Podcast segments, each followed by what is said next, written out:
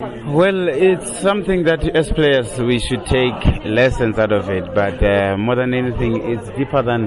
what me and you talking about. Like I said, we, we heard about Jabu's story where he comes from the family that was not uh, proper. So, as players, I'm sure we're facing difficult, if not similar, uh, situations where our background is not as, as, as proper as should be,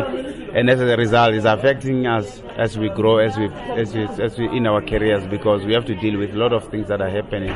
Uh, you find out your family is not okay, and, and as a player, you, you step in in a and you start getting paid, and uh,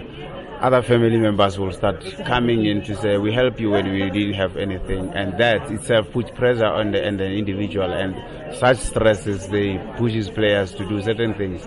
And like I said, it's deeper than that and we would, would love to have such activities where uh, players are having platform to express themselves on, on, on, on daily basis uh, problems.